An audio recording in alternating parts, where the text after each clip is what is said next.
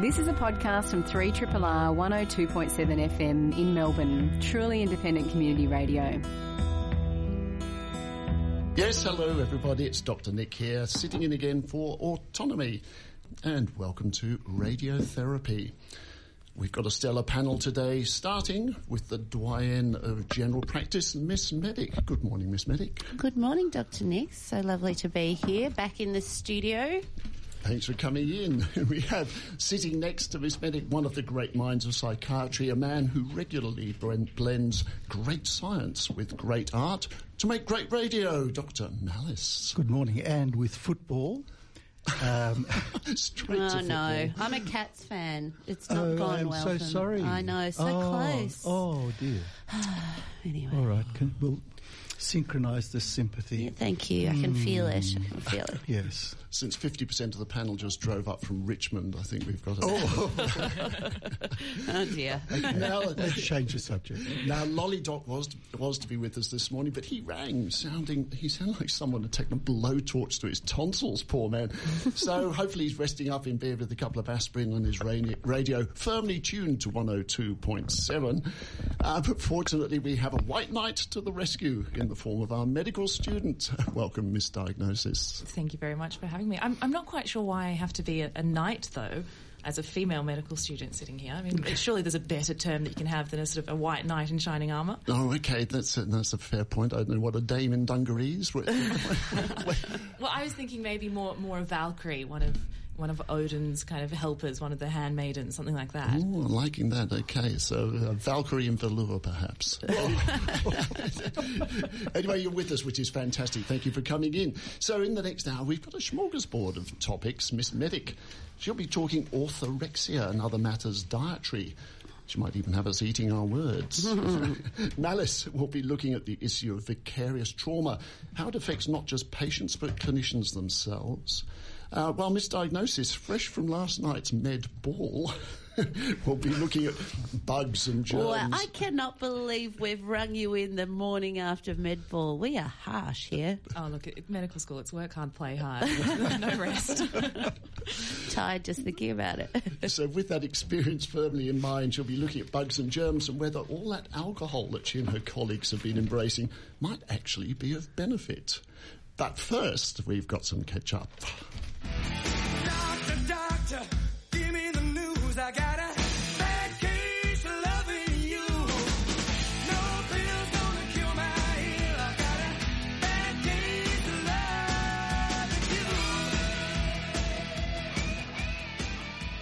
Welcome back to Radiotherapy with myself, Dr. Nick. We've got Miss Medic, we've got Dr. Malice and Miss Diagnosis here on Radiotherapy 102.7. Um, so, what have we got in the news today, Miss Medic? I thought I'd just give a little catch up. I know I talk a lot about flu on the show, and just a little reminder that it's not too late. Well, There has been some shortage of the flu vaccines, as we all know. They're starting to filter through. We're getting some more, and it's not too late.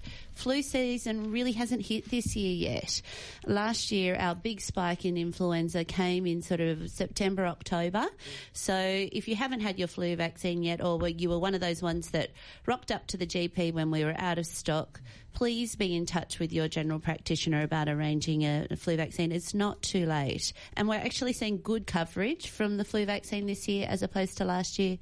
The, anecdotally, the only flu I've seen this year has been in unvaccinated people. What about you, Dr. Nick? Have, does that mimic what you've seen too? Yeah, so far we've only seen one proven cla- case of the flu. That was a preventable one from the vaccine, so that was someone who was unvaccinated. Yeah. Well, you've just come from the Children's Hospital medical update. I have. well, so for the people out there with children, because this is a bit of a vexed question, because this year we've got free vaccine for children under five. What were they saying about vaccinating your healthy under five-year-old kids? absolutely advocating and um, suggesting that that was indeed the right thing to do. The large proportion of disease burden of flu in the under fives is in healthy kids, not in children who have a pre-existing medical condition.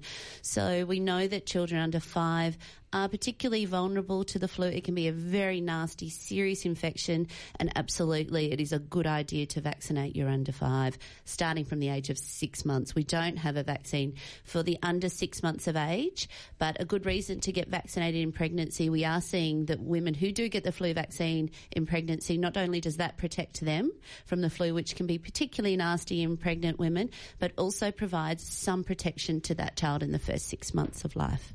Lovely. Thank you very much. Uh, Malice, what have you been up to? Yes, I've just come back from a conference and I'm still wearing the tag because I'm attached to it. And it was all a childhood conference on trauma for a whole week. I have to say, for those, because it is radio, there's a rather cute, sparkly gold lanyard that goes with this tag. Diamante encrusted. Yes. Now the question is, why did I choose this colour when there was black, red, and blue? Hawks. Yeah. yes, it was the closest thing to the brown and yellow gold. oh, someone! It's so good to be recognised and Ah, I know you, Malice. It's been years now. Yes, anyway, on to equally serious topic.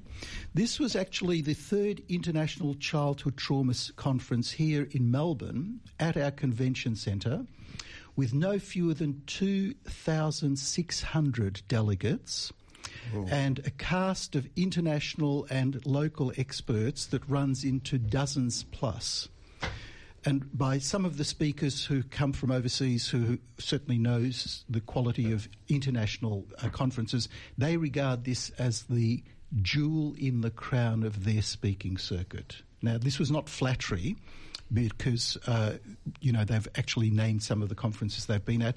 So I think we should just be so proud. Joe Tucci, who's the CEO, established this organisation, the Australian Childhood Foundation, and this is their third international conference that started in 2014, 16, and now 18, and already planning the August 2020 for the fourth. Such is the success. Now, aside from the incredible knowledge base and the cutting edge from the world's experts, the incredible experience of networking with colleagues from West Australia, up in Cairns, from the Mallee, uh, from New Zealand, and just exchanging how, in the last 20 years, my area of specialty, which is child mental health, has transformed virtually in language, the way we think, the way policies deliver healthcare. And one of the things I'll mention later on is the new toys that are being developed that are informed by the latest neurobiology. Now, you may think this is, oh, robotic techno wizardry. No. It is actually back to basics, the cuddly toys. However, now some of them are weighted. They can weigh up to one kilogram. Why, you may ask? Because we now know that sensory motor disturbances require sensory motor input. And so, whereas previously the play of a child was merely play, now a weighted doll actually requires the child to engage their fine and gross motor movements in picking up the play. And they have Velcro's eye, so you can have different gaze from the child back to the doll and the doll back to the child. So just talk me through that one again. Velcro eyes. You, you Velcro can eyes- rip out the eyes and replace them with nicer ones. Could, could we just use gentler words like transform the gaze from a sad gaze to a joyous gaze? Slowly tear off.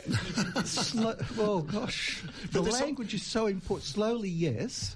But the Velcro has that very specific sound and feel to it, doesn't it? Yes. That, that- exactly. That Now, why would they do that? That's why I'm asking. Yes. Because now we know the neurobiology of hearing in certain autistic and Asperger spectrum disorders are privileging the high frequency and low frequency, and ordinary sounds do not actually register.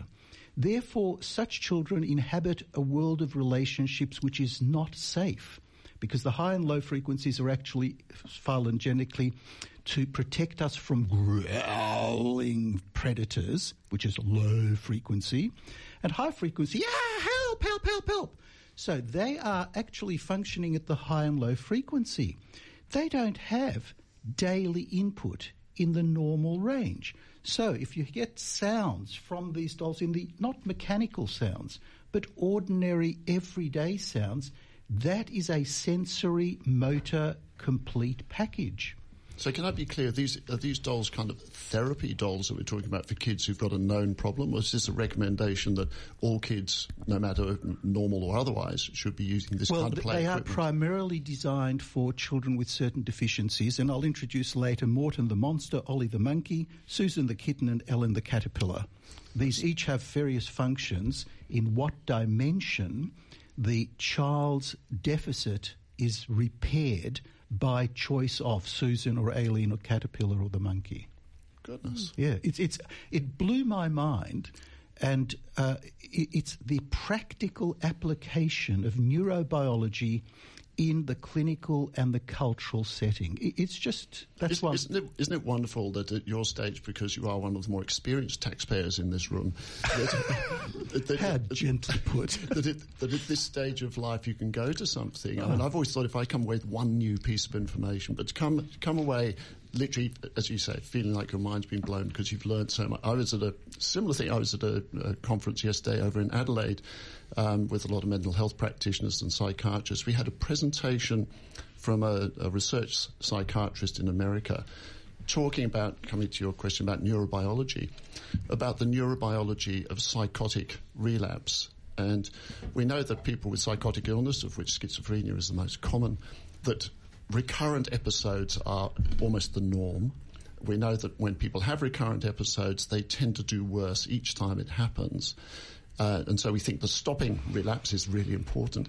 But what they've now shown, which is something we've only discovered in the last 10 to 20 years, is that every relapse is associated with structural brain damage, with loss of neuronal tissue which is quite terrifying to think that every time someone has a psychotic episode, and it's estimated from their research that every episode of psycho- psychosis, 1% of neuronal tissue is lost. That's 1% of all the brain tissue, mm. Now, is this reversible loss or irreversible?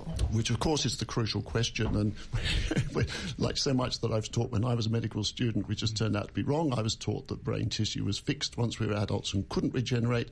We now know that that's not true, that we can regenerate brain tissue. And so it is reversible. But that's a huge loss, 1% of tissue with each episode. So to reverse that requires an enormous lot of time and an awful, awful lot of protection. So the ideal would be to prevent it happening in the first place. Now, if I just add a little rider to that, that's sort of tragic enough in adulthood. But when you have early psychosis in late childhood or early teenage years, then that one loss impacts not only on the function, but the developmental trajectory, the potential to unfold for that child or adolescent because that pathway is already then gone. Again, the upside of, because of neuroplasticity, neurogenesis, synaptogenesis, we now have new pathways that can open up, and hence the technology of to- toys and dolls takes on a whole new meaning to provide these reparative moments. Yes. It's an extraordinary thought, isn't it, that we might need a special t- special toys and dolls to repair brain That's right. tissue. That's a, a lovely thought that that's possible. It's, it's actually in practice. These are called the big tree folk. It's non-gender, so it's not do- t- toys or dolls and patronising. These are called the big tree folk. Morton the monster, Ollie the monkey, Susan Kitten, and Aileen the caterpillar. You are listening to a podcast from Community Radio 3RRR FM in Melbourne, Australia. Miss Medic, you've been thinking about eating. I'm always thinking about eating. um, in a healthy way. So, what I wanted to talk about today was a little bit about the impact of the healthy food movement or the clean eating movement, and what's that? What sort of impact that can potentially have on certain individuals. So. You'd have to be living under a rock to have not noticed that over the last, say, five years in particular, there's been this real movement towards changing the way we eat whole foods, paleo Pete and all of these different sorts of diets that are being pushed, the superfoods, kale and quinoa and things I had no idea about when I was a kid. Um, they're all become the mainstream and norm. And there's been a, a huge sort of Instagram movement with clean, hashtag clean eating.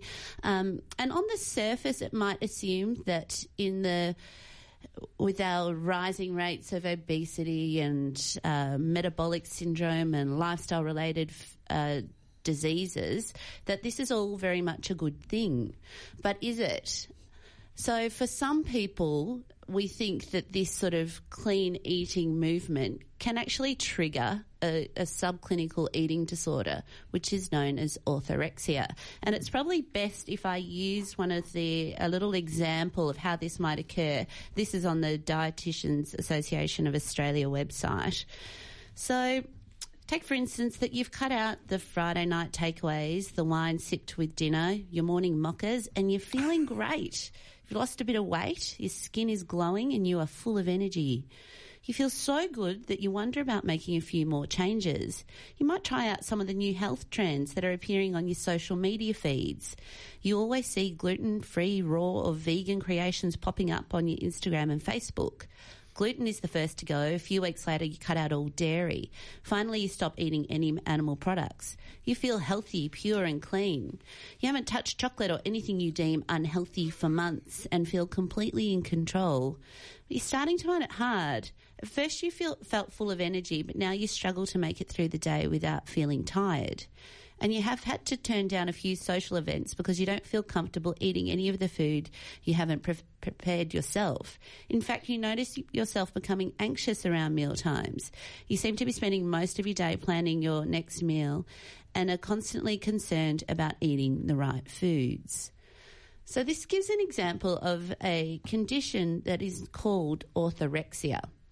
And ortho coming from the Greek word meaning right it refers to an obsession with righteous eating and, it's eating in, and right it's interesting, foods. isn't it? Because what you described, that sort of cascade of change, you think first up, this is really healthy. Yes. There's nothing wrong with this. We're Yes. cutting out bad stuff. We're introducing good stuff. Vegan diet, absolutely nothing wrong with that. But what you're saying is a balanced tip somewhere. The balance tips, and interesting, like the words you use, cutting out the good stuff, uh, uh, cutting out the bad stuff, and eating all the good stuff.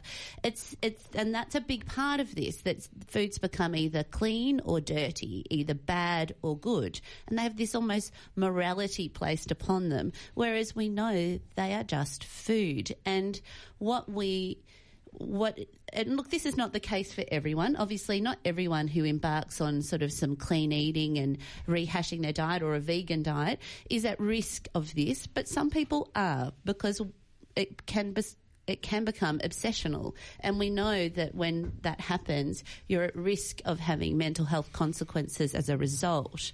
So what I was wanting to talk talk about was the fact that just having some awareness around this. Um, and if we think about and- and look, I had I actually went to a talk by the Butterfly Foundation earlier the week at my children's school talking about body image, and they referred to this. They're seeing a lot of this because obviously, if you think about who's exposed most to social media and is most influenced, it's our young people, um, and who's most um, at risk of eating disorders? Well, it's our young people, our young women, um, particularly, but increasingly our young men as well. Um, and for kicks, last night I thought I would look at how many times the hashtag clean eating appeared on Instagram. And it appears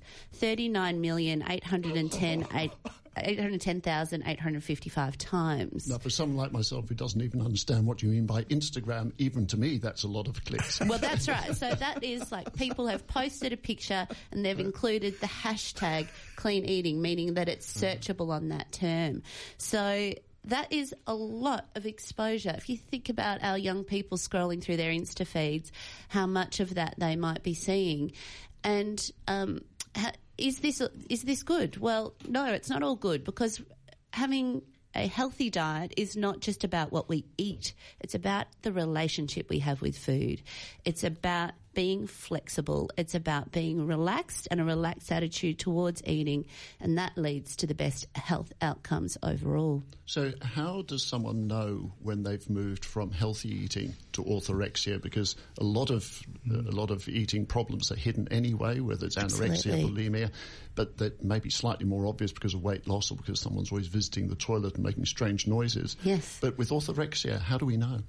So I guess it's all about just having a little bit of awareness of yourself and the people around you. And like any um, sort of mental health problem, it's when it starts to cause real functional problems. So, meaning. Uh, and one measure can be how much time you spend thinking about food. So if you're thinking about planning f- your meals, you know, three hours a day, that's probably starting to sound like you're spending a little bit too much time on this. And it's about your feelings associated with it. So, anxiety about eating something that is not deemed to be one of your preferred foods, um, withdrawing from social eating because of your obsession with what you eat, um, and even checking in with yourself how you feel when you're looking at these Instagram feeds. Um, does that immediate when you see a plate of food, do you immediately you know feel a bit anxious about what you're eating or not? Um, when you see, yeah, certain behaviours, do they? How do they make you feel? And that might indicate whether you're starting to have a little bit of a problem with your eating. And if you do feel like that might be the case, then please see someone about it. And is this the sort of thing where family and friends should be looking out for it? Because I, I would imagine often it's more apparent to observers than it is to the person who's experiencing it. I absolutely do think that family and friends should be looking out for this and sort of bringing it to the individual's attention if they start to see, think that there might be a problem. Um, what we know about people that go on to develop serious eating disorders is that it starts with some kind of diet. Not everyone who goes on a diet and or some kind of change in their eating pattern goes on to develop an eating disorder. But when we look back, those who are affected, it starts with something like this, and so, something like the clean eating movement is all about restriction, and that is where it starts to get dangerous. I was just noticing while we are talking about this, Miss Medic, that uh, you know even the term clean eating is such a loaded term itself. Oh, absolutely. Yeah. You know, it implies that we have clean foods and we have dirty foods, and you know we have good foods and we have bad foods. And I guess once that kind of thinking, especially for young people who are just scrolling through their social media, they might not necessarily be recognizing that they're imprinting these ideas about what food is from such an early age as well. About you know this is a clean food and this is a dirty food, and I, I just think it's a really interesting way that it develops. Absolutely. And I think that if we think about our young mm. people and how we want them to be going forward and how they are have little vulnerable neuroplastic brains that are trying to sort the world out, we really want to encourage a healthy relationship with food. No foods are bad. No foods are forbidden. Food is food. Food's to be enjoyed. Food is we we're designed to listen to our bodies and eat um, in a health, in a way that overall is healthy, but really nothing should be, you know, restricted or be labelled as good or bad. Because So for, so for people listening to this, whether they feel they recognise this in themselves or they recognise this in someone they know and love, what should be the first step? look, often I think um, doing something as seeing your general practitioner can be a good starting point. There are lots of services available for this. So the Butterfly Foundation actually has a um, a hotline with with counsellors, and they actually advise getting in and speaking to someone early if you have any. Um, concerns. I will look that up and give you the number by the end of the show. But definitely seeking help early because we know that before we want to intervene before there is some you know really unhealthy behaviors have started and some real damage to our physical well-being. Because what the other thing about this clean eating movement is that it can actually lead to micronutrient deficit. So absolutely. So we do know that the more restricted you come, the more you're potentially cutting out large food groups. So you know, calcium drops off very quickly, protein can drop off very quickly. So and that's why it, people tend sometimes start to not feel as well as they did at the beginning because they are start starting to become micronutrient deplete. Um, so it's you know it's not necessarily healthy to be a clean eater, and I just want people to have some awareness around that. It's one of the commonest things that people ask me in general practice is about diet. Mm-hmm. Uh, and my advice is to listen to the seven words said by Michael Pollan, the writer about food, Yeah. who said very simply, eat food, not too much, mainly plants. Yeah. And I love that as well. And I talk to that about my patients. And for a more explicit sort of example, I talk about um, a dinner plate as being half of the plate. And a dinner plate should really be there's four sizes of your your palms only. Um, so one half or two palm sizes would be vegetables, one palm would be protein, and the other palm would be carbohydrate. And the Children's Hospital also make the same recommendations for So, kids. sorry, what's the fourth part? So carbohydrate. The fourth one's chocolate. Yeah. So two palms of vegetables. oh, two vegetables. Yep. So half the plate. Um, one being carbohydrate and another one protein, and that is, you know, a good rule of thumb.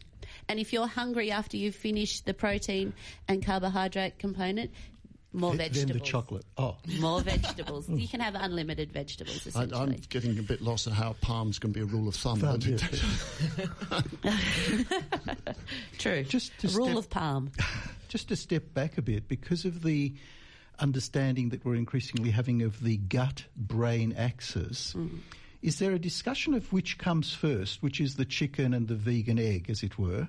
Um, is the clean eating movement the primary mover?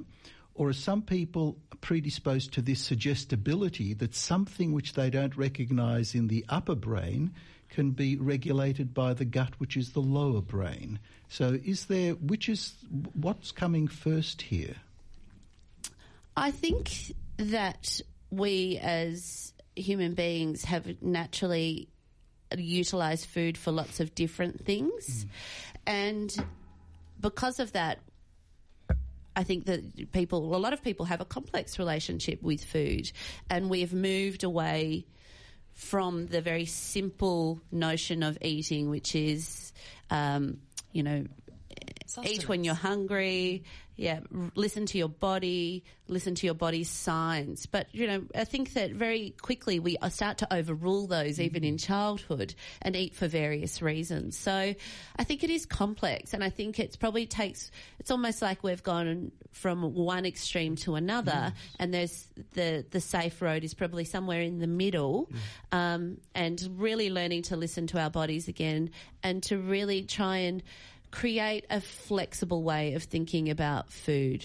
I love your question, though, George, because we're increasingly coming across the gut microbiome, the bugs mm-hmm. that inhabit our normal intestine, mm-hmm. as being crucially involved in so many areas of health. And there is evidence emerging that when we do these things called fecal transplants, when we put healthy bacteria back into damaged gut, if you take a fecal transplant from a thin person and put those bugs into a fat mm-hmm. person, that fat person becomes a thinner person, and vice versa.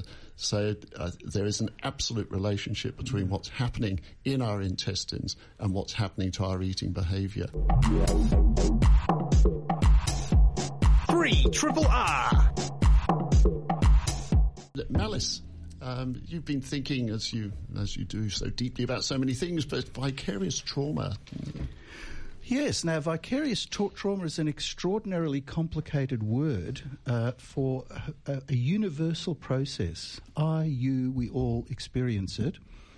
And I'll give the working definition and then a setting, a context, how it came up in the conference that I just mentioned previously, the Australian Childhood Foundation's International Congress on Childhood Trauma. My uh, partner in research is a, a dear relative, happens to be my mum, called Alice, and she gave the best definition of vicarious trauma that I use in all my presentations and personally, and she likens it to passive smoking. That is, if someone smokes and there's smoke in the room, someone else will pick it up and suffer consequences. Similarly, if someone is seriously traumatized, if you are in a relating situation with them, listening to them, hearing them, and even on a media, television, and so on, you are at risk, if you're a sensitive soul, to picking up on those vibes. A bit like passive smoking in the, the material sense. This is a bit more sublime, but it's neurobiology says it's the same process. It, it's how I feel when I'm watching The Handmaid's Tale. Yes. I find it so traumatic. Oh, it's hard. Yeah. But it's also presumably it's recognising that's one of the reasons why when we do have distressing stories in the media, hmm. then those stories are followed up by links to helplines and so on. Exactly. Absolutely. Now, that's the implicit process in the culture. That, in fact, in some ways, culture is ahead of clinicians because, as you say, the program which is likely to arouse distress or unwellness or upset is followed by either a forewarning uh, before the program, be careful what you're about to see may be upsetting, or afterwards, a postscript. If this program has upset you, here is the phone to call Beyond Blue or Helpline or whatever.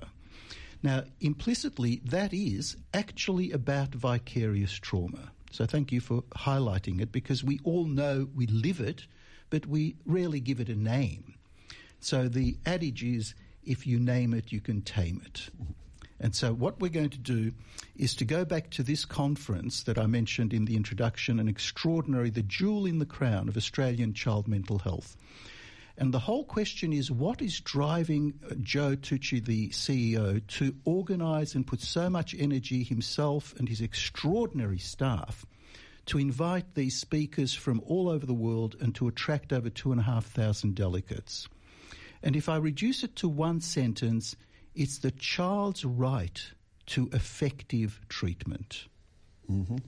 Now, that is really a simple throwaway phrase, if you like, but there is such advances in what is available and how we think about ordinary childhood growth and development, and clearly where there are deficits or what are called adverse effects in childhood, the ACE, Adverse Childhood Experiences in Childhood Research, that children who experience an undue or excessive amount of these experiences, their whole trajectory for their future life can be at risk for derailing. So, can you give us some concrete examples? What do we mean by vicarious trauma in childhood? Because we're all familiar with the concept of trauma in childhood, abuse and neglect and so on. But what do we mean by, by vicarious trauma? Lovely. Now, what we exactly as you say, what we're familiar with, and in fact, some professionals still don't link that to trauma, but abuse, uh, neglect, abandonment, experiences like this, or illness, in fact, secondarily, because a child loses ordinary function, for them becomes traumatic. But let us, exa- for example, take a child who is witnessing the suffering of a carer mother for a sibling. Mm-hmm. They themselves may experience a little bit of neglect because the attention goes over from mum and dad to the other sibling. But they also pick up on various things that don't directly traumatize them, but feel their siblings suffering. And this is quite a neglected area because so much focus has been on the direct experience. So vicarious is, as in passive smoking, one step removed. Now, if a child is able to have vicarious trauma, which neurobiology now says it can and does, what the question came up for our presentation was what happens to us as professionals when we actually treat or assess and treat such families and their young people. Because we sit in our consulting room and we listen to the story. We then examine the child, if obviously not in child psychiatry, but in uh, general practice, pediatrics, and other branches, and seeing some of the damage. We're not traumatized directly because we're trained.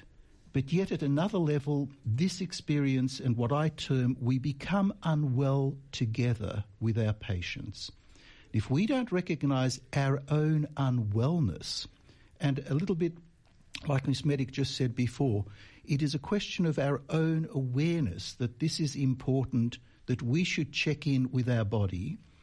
Much like with eating, that was about food. Here is about our very state of wellness.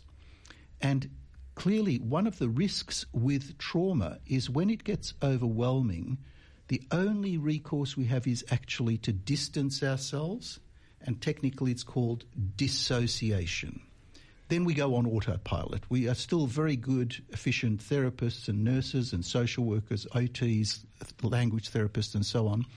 But we're actually disconnected from the closeness. So I've got a question as I, I'm just starting my psychiatry rotation at the moment. And as someone who obviously isn't trained in it yet, how do you recommend medical students avoid vicarious trauma when they're on placement? What a wonderful question. The immediate answer I will tell you from whether you're starting or whether you've had decades and you're a dinosaur like myself, there is no avoiding it. This, if you are going to be an effective doctor or an effective health professional, you allow yourself to be in that close, almost emotional, intimate space. However, the difference between how I was trained, which was like, you know, this was not even registered mm. as an human experience, now we become aware of it, and therefore we can take steps of how to regulate our vicarious trauma. And in the end, really, we're going to be teaching our patients to regulate their own trauma. So we're going to be putting ourselves into a zone or a space that resonates in synchrony with our patients. But because of our awareness and training, we will be able to track where we reach our limit, the sort of exit the zone of tolerance, and we bring ourselves back into that tolerable zone and thereby beckon the patient to come back also. Now, you may go on to the next question what happens if we don't do this?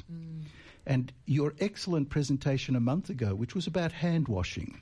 Now, that brings up an extraordinary historical fact uh, by a fellow called Dr. Semmelweis, who a couple of hundred years ago found that if they didn't wash hands in hospitals, uh, women who gave birth had a much higher rate of mortality.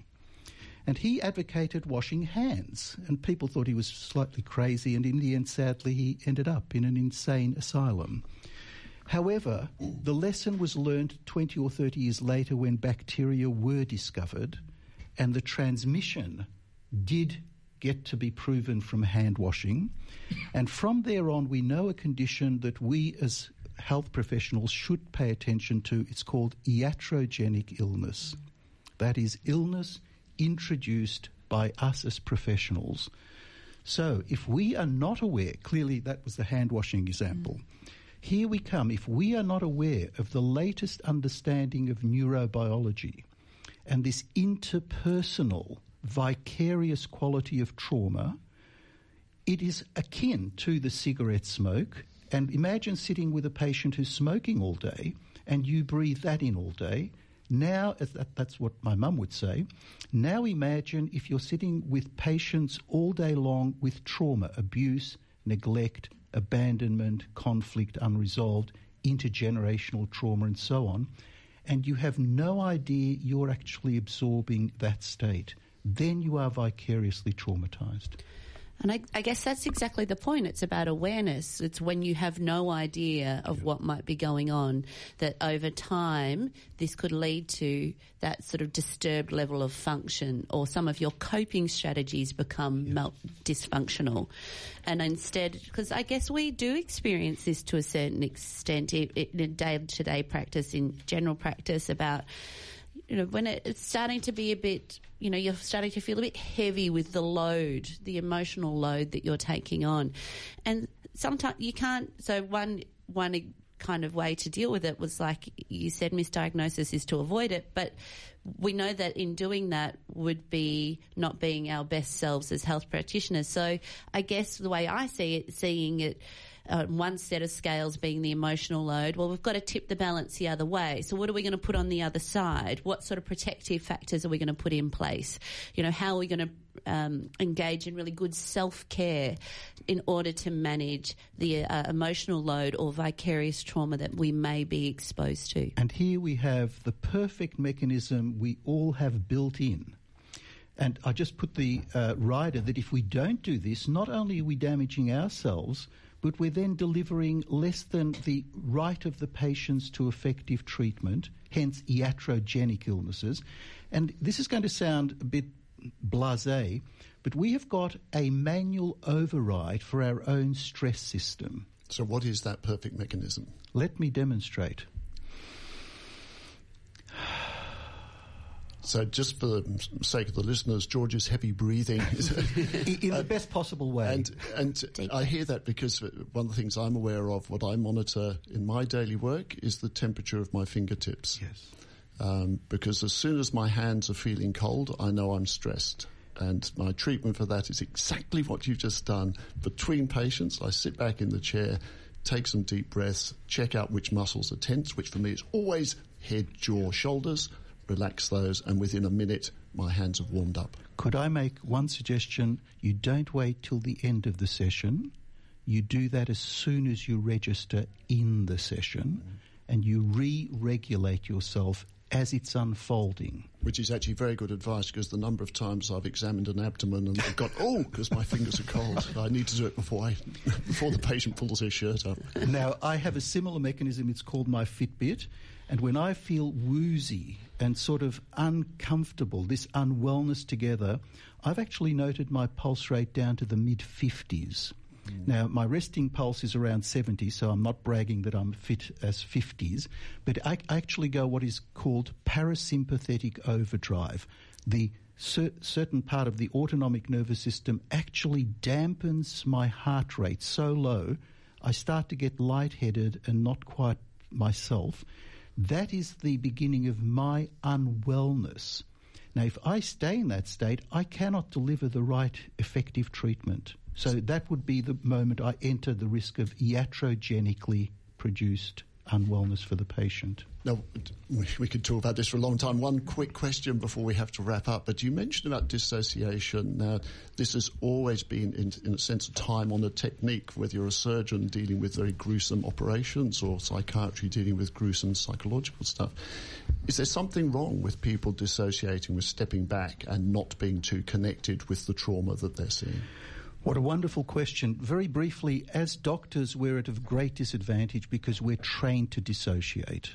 So, in, fact, it's a life preserving way of functioning. And when you're 18 or 19, and in my days, we had to do the autopsies in our se- second year, while our colleagues were at the cafeteria or somewhere else hanging out loose. Uh, so we had to dissociate from the deprivation of the social life and staying together with, you know, a, a, a dead body. So it is normal for adaptive circumstances. Surgeons rely on that afterwards because they're actually causing assault. Technically, they are assaulting people with a knife. So, provided the dissociation is used to advantage, it's absolutely life saving. As therapists who deal with infants and mothers, if we are dissociated with a dissociated mother and baby, we're doing no one a favour. So then our responsibility is to become attached to our intimacy, not detached from our intimacy. So it depends on the circumstance. You're listening to a podcast from Community Radio 3RRR in Melbourne, Australia. Now, we're sitting at the far end of the studio and doing a very good job of looking bright and alert Staying upright. after apparently a very late night studying last night. Oh, yes. Miss Diagnosis, you want to justify something to do with alcohol by something to do with germs and bugs. Tell us what you're talking about. Well, yeah, that was the plan. I mean, it's from one type of dissociation to another. Um, but essentially, so, you know, we we do like to sort of play a bit hard in medicine as well as study. And I sort of thought, well, maybe I can self justify the drinking behaviours of, of my colleagues, of course, not myself, uh, of my colleagues. Um, so I thought I would have a bit of a look into whether alcohol can help that consuming alcohol, not just the alcoholic hand wash, which we did last month, whether it can actually um, kill bacteria. Because often I've had non-medical friends say things like, "Oh, you've got a cold, well, just burn it off with a bit of gin, or you know, a hot toddy with some whiskey and honey, and you know these kind of things." So I thought I'd just I do love a hot toddy. Yeah. I'd back a hot toddy. Well, the lolly- lemon, yeah. yeah. lemon and honey and a With- whiskey. Whiskey. So, so Lollydoc, who's uh, lolling around at home in bed with his razor blade throat feeling awful, are you going to give him a recipe for his cure? Well, uh, look, as Miss Diagnosis, I would not pretend to recommend anything. Um, there are some advantages, and as with everything, there are some disadvantages as well. So, so what I thought was most interesting is they've, they've actually done a lot of studies into this about whether bacteria can survive in various alcoholic mediums. And what they've found is that, that wine, especially red wine, has pretty incredible antimicrobial properties that's above and beyond just the acidity and the pH, which is what we might normally uh, attribute it to. So it's not just the it's not just the alcohol concentration itself with red wine. It's actually sort of the properties of sort of the tannins and the other bits and pieces. Is this research from the Penfolds Institute for Medical Research? yes, yeah, this is from Grange.com. Um, no, but and I was also looking at um, sort of other alcohols as well, and whether yeah, you know, whether if you if you drink vodka, if you drink gin, whether that's going to you know, have any effect in terms of your gut microbiome, and it, it actually depends on the concentration. So we were having a quick chat about this before we started the show that you do need concentrations of above 40% to have any kind of antimicrobial properties, which means you need to be shotting your gin or your vodka and you need to be keeping it in your mouth for about a minute if you want to kill off any of those bacteria in your mouth or drinking enough of it that it can sit in your stomach and kill off the bacteria in your stomach anyway, which of course can also cause all sorts of intestinal damage as well, um, sort of micro erosions in the stomach itself, and that you know that takes sort of 24 to 48 hours to to heal anyway. So I think the conclusion, unfortunately.